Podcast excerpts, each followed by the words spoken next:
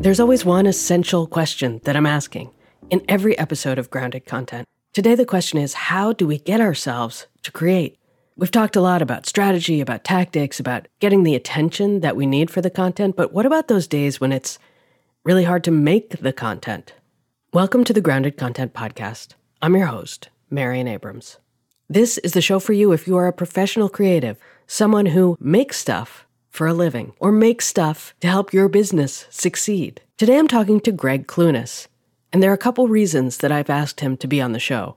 He is a grounded creator. He's the host and the producer of the very successful show, Tiny Leaps, Big Changes, but he's always got a million other projects going. And that mix of his own personal creativity, his own independent work ethic, and also his study of self development are the combination that I wanted to talk about. Are creativity and productivity at odds with one another? How do you get the work done when you're not feeling it? Is it even possible to be creative under those circumstances? What does working even look like for a creative? I mean, so much of it happens inside of our minds. And how is Greg thinking about self development, which in turn helps us think about our own creativity? All right, here we go. So, Greg Clunis, thanks for coming on the show.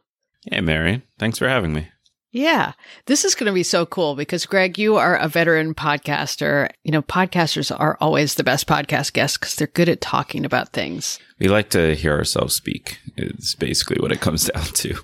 So many people are working remotely or self employed, like you and I have been for many years. And it can be a real challenge to get out of your own way and actually be productive. And so, Greg, you have produced a show called Tiny Leaps, Big Changes for a long time. Yeah. And it means not only have you been an independent creator and earning your livelihood as an independent creator, but you've also really spent a lot of time examining how we motivate ourselves and what some of the challenges are to that. Mm-hmm. How do you think about the biggest challenges for creatives who are working in isolation? I think something that's really interesting to think about with creativity just as a process, like when you really sit and you engage with the creative process. One, it's unique to everybody. And so there is a significant amount of time that needs to be spent on figuring out what your creative process looks like. And that can take years. That that can be a really, really long process to really dial into the end state of that, the like valuable outcome from that work is that you start to recognize what productivity actually looks like for you. Uh, and, and so, for example, I produce a lot, I get a lot done, and I, I, publish a lot to the world, whether that's in the form of podcast episodes or building apps or creating written work or, or whatever it might be. But I actually don't work all that much in the sort of traditional sense. Like I'm not really like chained to my desk in the way that we all sort of think of, of work. And a big part of that for me is recognizing that I produce really fast when I've given myself the time to think. And, and so the space away from the work is actually a really important part of my creative process. It's not uh, laziness. It's not checking out. It's not, oh, I'm not doing enough. It's this is actually a requirement if I want to get uh, my stuff out. So taking the time to understand what your creative process needs to be and how you personally engage with creativity. I think that's kind of the first important part of figuring out how do I get myself to consistently do things and, and, uh, uh, really starting to question like, what does productivity even mean? What does consistency even mean? Like, what are these words that that we all say we should live by and work by, um, but never actually examine what they look like for us? That is so interesting. So it it's kind of the opposite of the press Steven Pressfield model, who's always been a hero of mine, mm. and the, even the um, you know all those writers who say you just like you have to don't wait for inspiration. Yeah. You just need to set a time to be at your desk every day. But you're you're saying for you it's different. I think it's similar in the sense that like you have to work through things regularly. I think the part that changes from in my experience is what does work mean? Like for me, showing up every day at my desk and writing or, or whatever it might be, that isn't how I think. And so just showing up and tapping out a bunch of stuff, like that's not really going to move anything forward. What moves it forward is engaging with the work and then disengaging so that my mind can think about what I just did and what I should do next. Um, I still view that as showing up. Like I'm, I'm not ignoring the thing. I'm working through it. It's just I'm not sitting chained to a desk and, and showing up and clocking in, clocking out. Uh, instead, I'm giving myself space to actually think. You talked about engaging with the work. Do you think it's different when you're doing your own work for yourself versus doing client work where you may be less personally engaged in the content? Yeah. I think it comes down to like level of excitement in a lot of ways because um, of course like something you crafted you're putting together for you there is a, a, an inherent engagement there that is hard to replicate even in the most exciting of of uh, client projects. But if you are able to be excited about whatever it is you're working on for a client, then it becomes significantly easier to engage with that work and continue showing up and so on and so forth versus having to rely on some of the like productivity tools and systems and things like that. Because when you really sit and look at it, from my perspective, creativity and productivity are polar opposites. They exist together. They are both required, but the tools and systems, like in a perfect productive world, there would be no creativity. It would just be everything's a, an, an, SOP and we follow these systems and checklists and that's how we produce as much as possible. Um, creativity comes in and it requires you to slow down and produce quality versus just getting as much, as many units out. Uh, and so those two things, there's a lot of tension trying to get them to work together when you're dealing with client work, there's a, a, significant amount of productivity required in order to get it out fast and get paid for it and, and keep your rates high enough so that you're able to run a profitable business. And, and that's just a requirement of being in business. But if you're able to be excited about the work, then you're able to keep showing up and doing what you need to do while still engaging with how do I make this the, the highest possible quality I can given the time that I have do you think it's as simple as like, if you can't get excited about the work, don't take the job? Or mm-hmm. do you think it's like, there are some things that I can do to kind of hack myself into engagement yeah. with something. So for me, there isn't. Like, I can't get excited about something that I'm not inherently there for. I, I don't believe in like, if you're not excited, you shouldn't take it. Like, people have got to pay their bills. Like th- there is a, a, financial requirement to being a creative that that we all need to fulfill, and so uh, we unfortunately don't have the luxury to say if I'm not excited, then I won't take it, unless we're keeping it as a hobby and we have our funds coming from somewhere else. Uh, if we're going to do this professionally, then there's some amount of work I'm not excited for that pays the bills that needs to be done. And that's where you rely heavily on well, this isn't creatively exciting to me. So I'm just going to do the productivity thing. Like I'm going to track everything right. on a spreadsheet. I'm going to use Pomodoro timers to get myself to do the work. I'm going to use focus music and binaural beats and all of these different tools that exist to help you produce um, and help you show up. None of which you need if you are excited about the project. But when you're not, you do need them. And, and so I think there's a place for them you have a podcast that is a successful, profitable podcast mm-hmm. and th- that you built as an independent. And that's not something a lot of people can say. And I think that you did that by finding, identifying a need that was out there and filling it.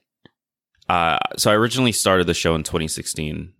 I had the idea the previous December, so December 2015, and launched it in like 11 days or something like that. And it was immediately clear that this was was filling some need as far as as um, what audiences were looking for in the personal development space. But I didn't go into it knowing that that need was there, or or that really there was any chance of this doing well I had previously hosted two or three podcasts and like saw what those numbers were like, and I just kind of expected the same thing. Um, so I, I stumbled into oh, there's this massive gap here that that I can fill. And I also stumbled into one of the the key things that I talk about now. I'm, I'm I could not launch my show this coming January and have it be nearly as successful. And a big part of that is the landscape in personal development is very different. I happened to launch right around when a number of major authors and, and people with large brands were using the term tiny to refer to habits and, and behaviors and so on and so forth. And so I happened to ride that wave.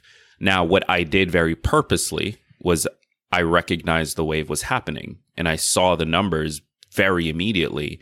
And I decided to go daily in order to capture as much of that attention as I could without ever planning on hosting a daily show. And so I had nothing in the backlog. I was waking up, recording episodes, uh, doing the edit that day and publishing that night and repeating the next day. Uh, or rather, it gave me an opportunity to speak directly to my audience in a way that other podcasters weren't at the time. So I was able to ask a question, get the answers, and talk about it tomorrow. Um, and that kind of turnaround was ridiculous. Uh, not something that I, I, would necessarily recommend would work super well today. But at the time, again, podcasters were not even really talking to their community, much less doing it with such a fast turnover.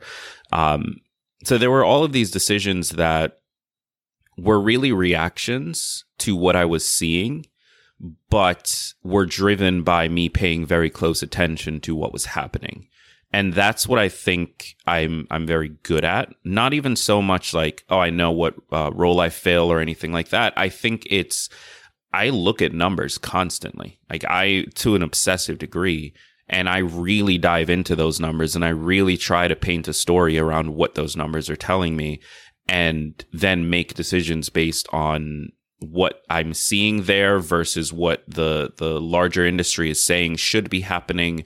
Um, and that's why when I try something and I don't see and not like uh, not even a little bit of an, an outcome, I kill it immediately because there's no point continuing to spend my time on it just because some blogger said that I should do it.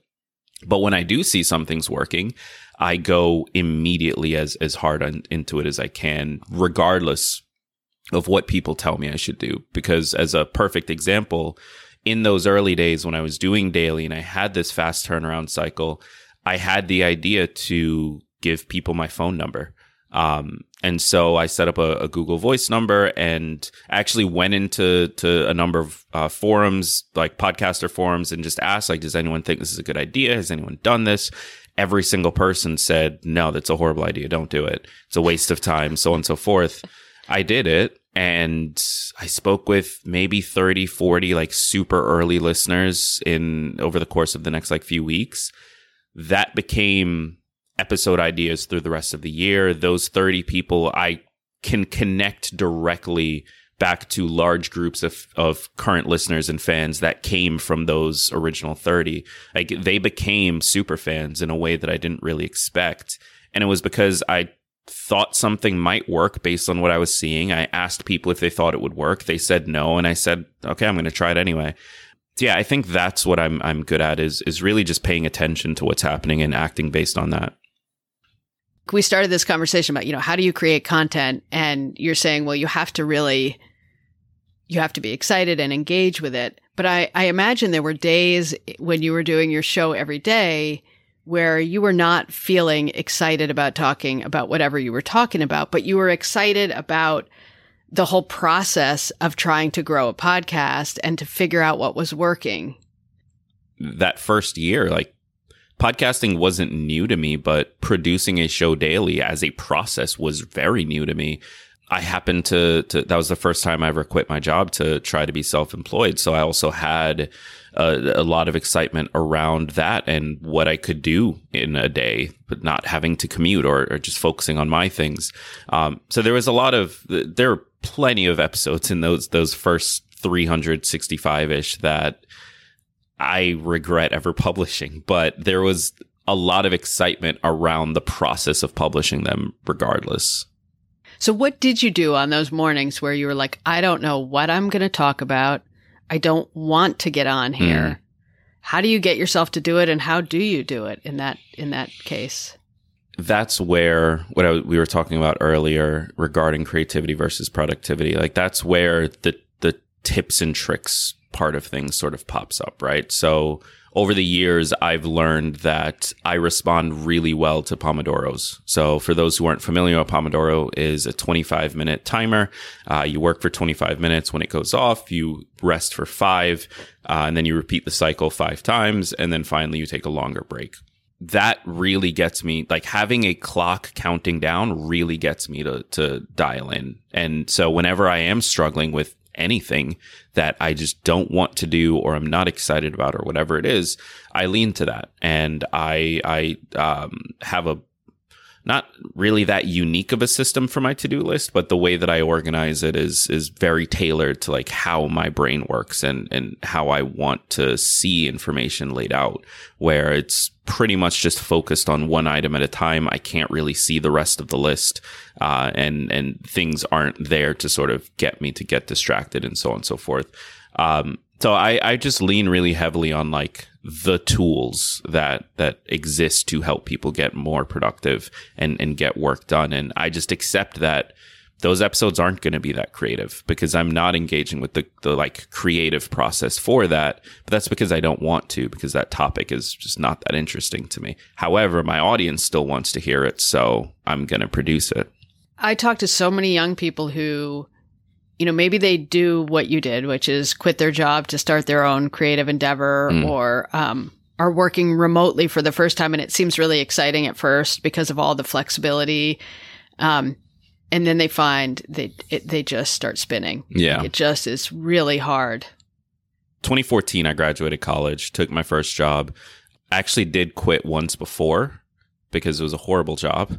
Uh, and this was like maybe six months in moved back in with my parents and was just trying to figure out what I wanted to do. I ended up working with that same company as a contractor. So then I ended up taking the full time job again, uh, moved back to the city, worked with them for another six months, and then quit again. Um, this was end of 2015. So that was when I had the idea for Tiny Leaps. The goal wasn't actually to do that full time. The goal was to start a web development agency. Um, so I, I quit, started my agency, in the background, I started this little tiny podcast thinking, oh, yeah, you know, I'll just do that on the side. Um, I ended up dominating all of my time um, because it did so well. And I decided to go daily like an idiot. That first year, I ended up running out of money in December. Like there, I had a number of clients that were on retainer. Uh, that was just barely bringing in enough to to scrape by, and I lived in New York City at the time, which is not a cheap place to do this. Um, and then over the course of 24 hours, 70% of my clients canceled. And like wow. I wasn't smart enough at the time to build any kind of like like last minute cancellation or you owe me this amount or any of that stuff into the contract. And so it was just overnight I lost 75% of my income and wow. could not recover it for the rest of that year. So end of 2015, I decided to get another job um, I recognized that part of my issue was sales and, and negotiating and so on and so forth. So I took a sales job, basically like a boiler room style ad sales position, um, and did that for six months, which really did help. Like, there's something about negotiating 250k contracts that you're like, oh, the three thousand dollars I'm asking for is nothing. Like, I, I can definitely uh, charge that. Um, so that was really, really worth the experience. But something I learned in that first year that ultimately ended in failure in the sense of like my web design agency failed, but success in the sense that Tiny Leaps wouldn't exist without that year. Something that I really learned was you can do anything you want so long as you can afford it. And what that means to me, and it's still something I think about to this day, when you're self employed, it feels like you need to constantly be working because where is the money going to come from otherwise? And so the mistake a lot of people make is they burn themselves out. They're just constantly going, going, going, not recognizing what burnout even looks like because they've probably never really experienced it in, in any sort of major way. But then also having this external pressure of, I need to pay my bills. So I'm just going to keep going and they end up burning out and getting into this spot where now they hate the thing they were doing because it's tied to this this state of just extreme stress um, and they can no longer really produce what they need to produce because they're burned out and, and not really able to engage in the same way. And that leads to closing up shop or doing a poor job and losing clients or whatever.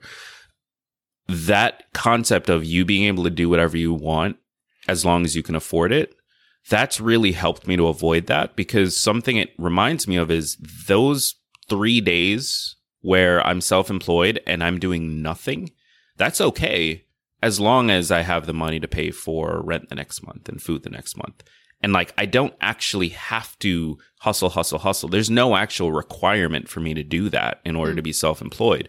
The requirement is that I can pay my bills. But as long as that is covered, I could not work at all if I really wanted to. Now, I'm not going to do that, but like, I, I could. And I think people forget that like there is an actual choice that you can make to just work less and either charge more or take better clients or whatever your compromise needs to be to make that possible. But you can just choose to work less. You don't actually have to hustle as much as we think we do. And most people who are working full time for themselves aren't actually working as hard as you think they are. And one of the great lessons I had early on when I started doing this for myself, I was terrified to say no to a freelance client because I thought if I say no to an opportunity, they will have to have somebody else do that job and they may like that person and I may never get that job again. Mm-hmm.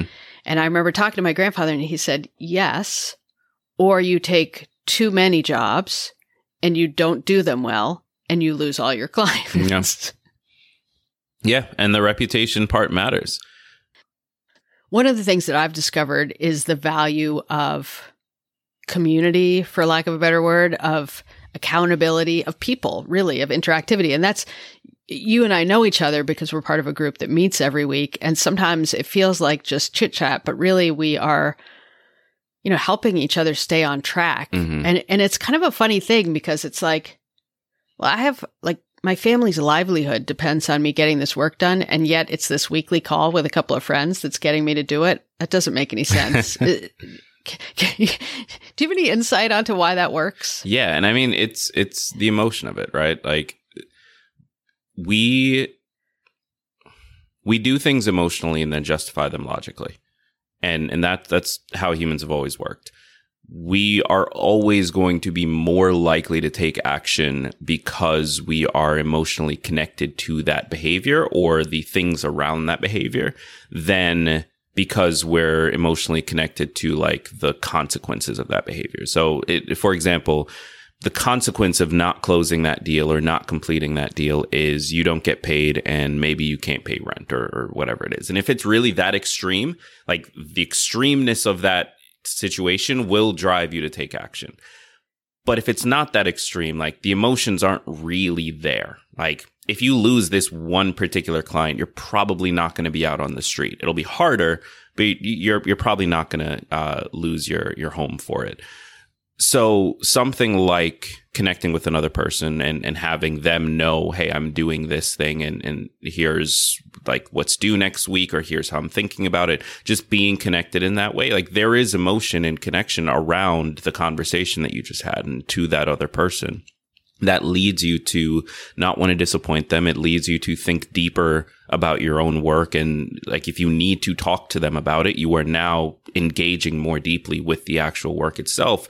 That helps increase excitement around the work is engaging with it uh, more deeply and going through the process with it. So it makes total sense why when we connect with other people around the things we're struggling with, we end up being more likely to take action versus just this like elusive consequence that might come if we don't take action because that doesn't require us to really engage with it and for most of us it's not so extreme that losing this one thing is going to really break us I kind of get that in the in the social context, right? But you actually broke it down to the degree where y- you built an app and you found that just even seeing another person's name in there and saying that you're going to do it influence the outcome without like that whole social engagement? Yeah. So to to give the backstory on that, earlier this year, uh, actually this past January, I launched an app that I worked on last year called Upward, and the idea was fairly simple. It was a habit tracker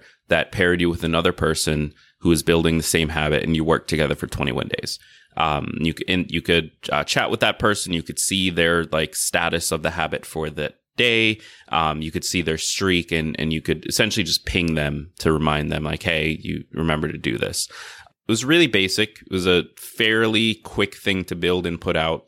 And after launch, we ended up getting about 5,000 total users. So that gave me a ton of really cool data around how this was changing people's behavior because a fairly sizable percentage of those users didn't actually want partners. They just wanted a basic habit tracker. And so they used it for that. They never requested a partner around it.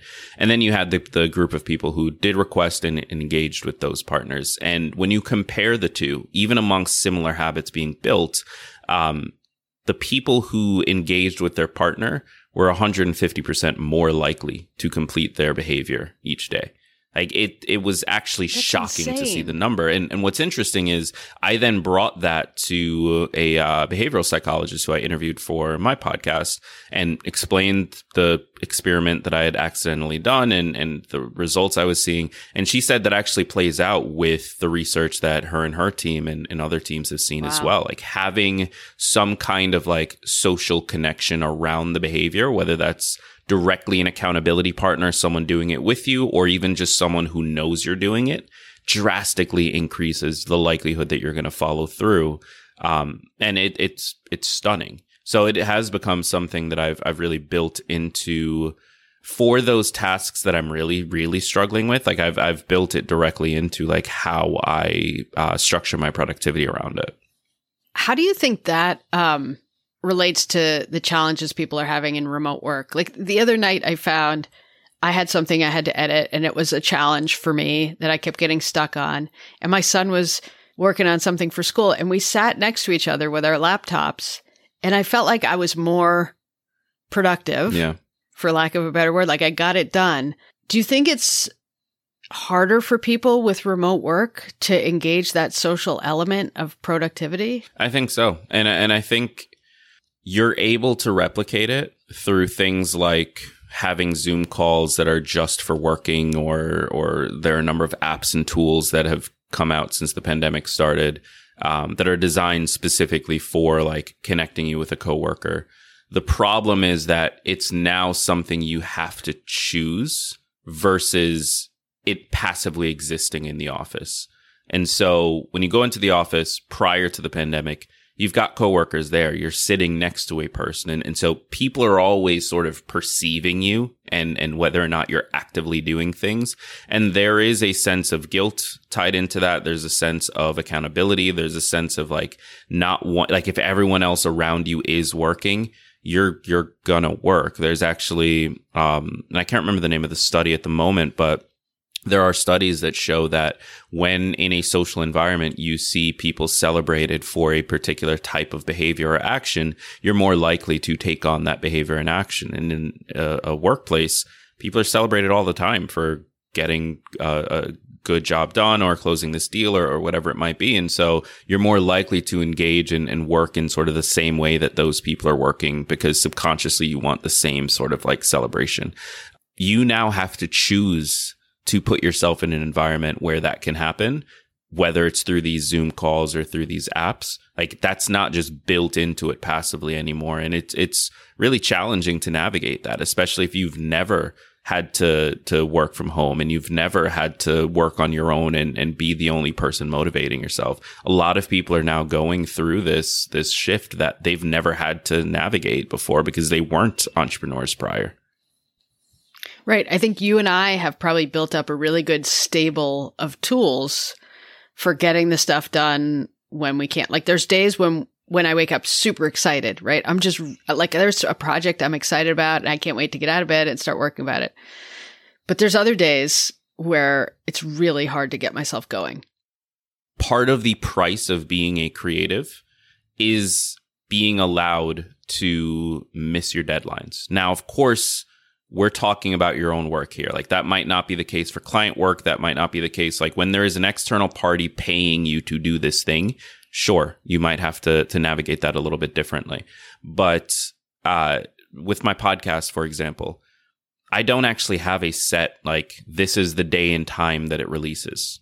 I never really have. Like it was a daily show for a while, then I dropped it down to two a week, then I moved it up to three, and then I went back to one, and then for a little while I was every two weeks, and like it, it doesn't really matter all that much. We all kind of like hear that advice of you have to be consistent and you have to do this and this and this. And like, it's one of those things that like when you really stop and question it, it doesn't hold up. Like it's not as rigid as we think it is.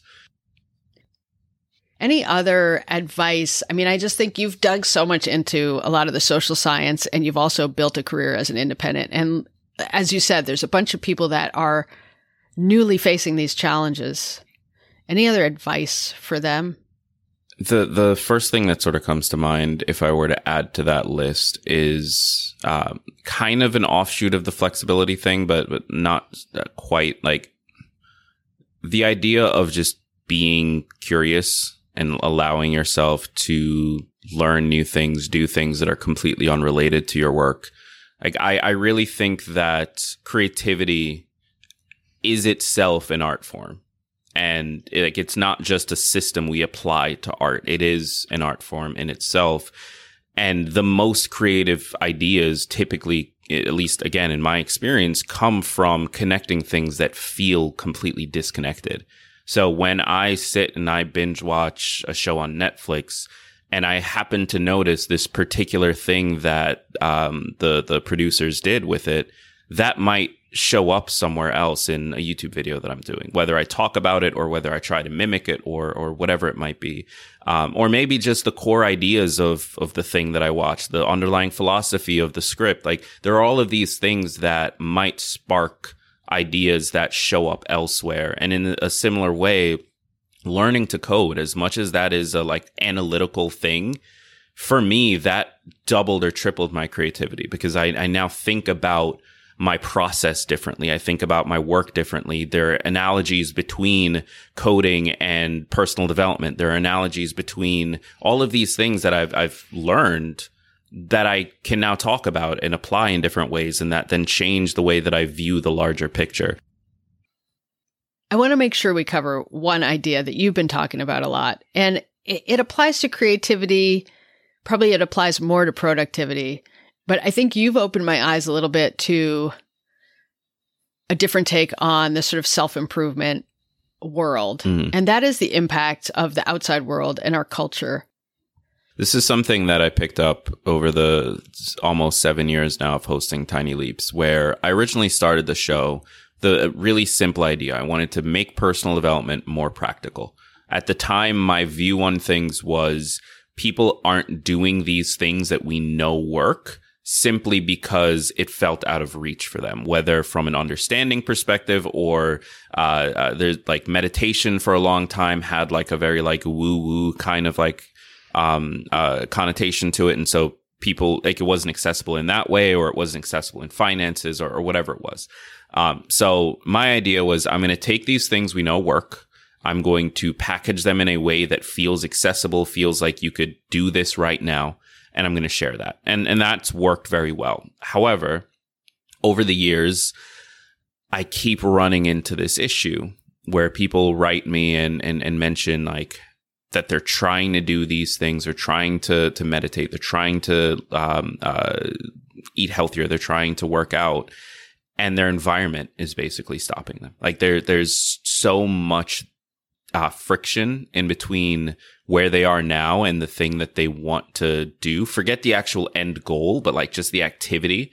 There's so much friction in between those two things that it makes it near impossible for them to take action. And I, I, just got this message over and over again. And, and I just started thinking like, you know, that is really tough. Like if you want to eat healthy, but you live in a food desert where access to, to healthy, fresh foods is, is limited, it's going to be pretty hard for you to consistently do that. Yeah, the first week or two weeks, you might make the trip out to the next town over and, and get food there and, and then make the trip back. And maybe it's nice and you play a podcast and whatever. But at some point, something is going to happen that makes that longer trip harder to do. And you're never going to be able to build it as a long term habit. So I really started to think about, well, what are the systems that exist at, at all levels, whether that's societal or political or cultural, that are really getting in the way of our, our personal improvement. And to your point, Marion, like that applies to our creativity as well. Like if you are not uh, uh, living in an area that you feel safe in, or if you don't feel safe in your home, or uh, in in my family's case, they don't own their home and they just had to move last minute because the landlord decided he was going to sell it and didn't give them much notice. Like if these types of things are possible, then you're going to have a really hard time sitting and being creative and engaging with the creative process and taking the space you need to actually think about the things that you're consuming rather than just consuming. Um, so I don't have an answer. And everyone I've spoken to, this has become kind of my like pet project with the podcast is, is now speaking to people who are way more qualified to speak on this than I can. So psychologists and, and sociologists and, and people who've actually done the research. And there's uh, not much we can easily do about it, especially not as individuals. And, and so my, my larger message now has just become we have to be kind to ourselves. If we can't be creative today, that's okay. There is so much on your plate. There's so much that you're dealing with and navigating and have to having to stress about that you have to let it be okay that you're just not feeling creative right now or you're just not in a place to be able to think or maybe you are showing up and clocking in to write but the quality of stuff you're writing is absolutely terrible. Be kind to yourself. Give yourself the space required to actually like be a human being. And uh, ultimately that's all we can do for right now, but that has to be where we start. And if you would give someone else a high five for achieving, give yourself a double high five because you did twice the work to get there to make that achievement. Yeah. And let yourself recognize how hard you're working. And I think that's really what it comes down to when I say, like, be human to yourself. Allow yourself to fail and let that be okay. But the reason you do that is so that you don't beat yourself up and never try again.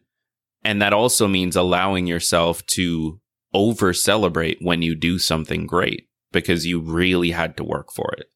There's a great phrase I heard from a wrestling coach. He said, There's winning and there's learning. Yeah. As we wrap up, any final advice for being a grounded creator? Uh, I think first step, uh, you've got to follow and subscribe to the Grounded Creators podcast. I think that's kind of a requirement to being a grounded creator. Like nothing specific. I think it, this is why I love the name of your show, like the idea of being grounded in the work that you do. For me, that means getting super in tune to how you work. And so just to bring it back to the top of this episode very quickly, I think if you are trying to be a creator or you are a creator or wherever you're at in your journey, take the time to get in tune with how you work and what allows you to be creative. It's going to change everything about how you think about your creativity and how you think about yourself. I'm sorry, but I can't help but asking a follow up question. How the hell do I do that? There is a shocking difference between those who allow themselves the space to think. And that could mean journaling. That could mean just sitting and reflecting, actually taking in what happens around you and what you're doing and why it happened and really asking those questions. There's a shocking difference between the people who let themselves do that and the people who sort of run away from it. But letting yourself do that is ultimately how you find the answer of what works for me and what doesn't. Because the answers are there, you're just never actually paying enough attention to recognize them. Greg and I and Heather Parody, who's been on the show too, we meet up every week and we keep each other accountable. And this has been a really powerful resource for me, and I think for them as well. Having somebody in your corner that understands that we all go through ups and downs as a creative, and yet we all want to stay accountable and keep ourselves moving forward. Sometimes you just need help. Sometimes you just need encouragement. Last year, I picked a couple of words to guide me through the year, and one of them was friendship. The year before, one of my words was collaboration. And I'm so fortunate that that intentional choice to surround myself, even virtually, with people who can support me and keep me accountable, it's been really powerful. Greg and Heather aren't the only ones. You've heard some of the other people on this podcast, in fact, and you'll hear more in the future. Erica Holthausen is another one of those people who's been such a great supporter. But that's not why I invited her on. I invited her on because she teaches people how to write for high profile publications, how to get published in a way that supports your business and your content strategy. So that's the next episode of Grounded Content. Make sure you hit the follow button, and I'll see you next time. Thanks for listening.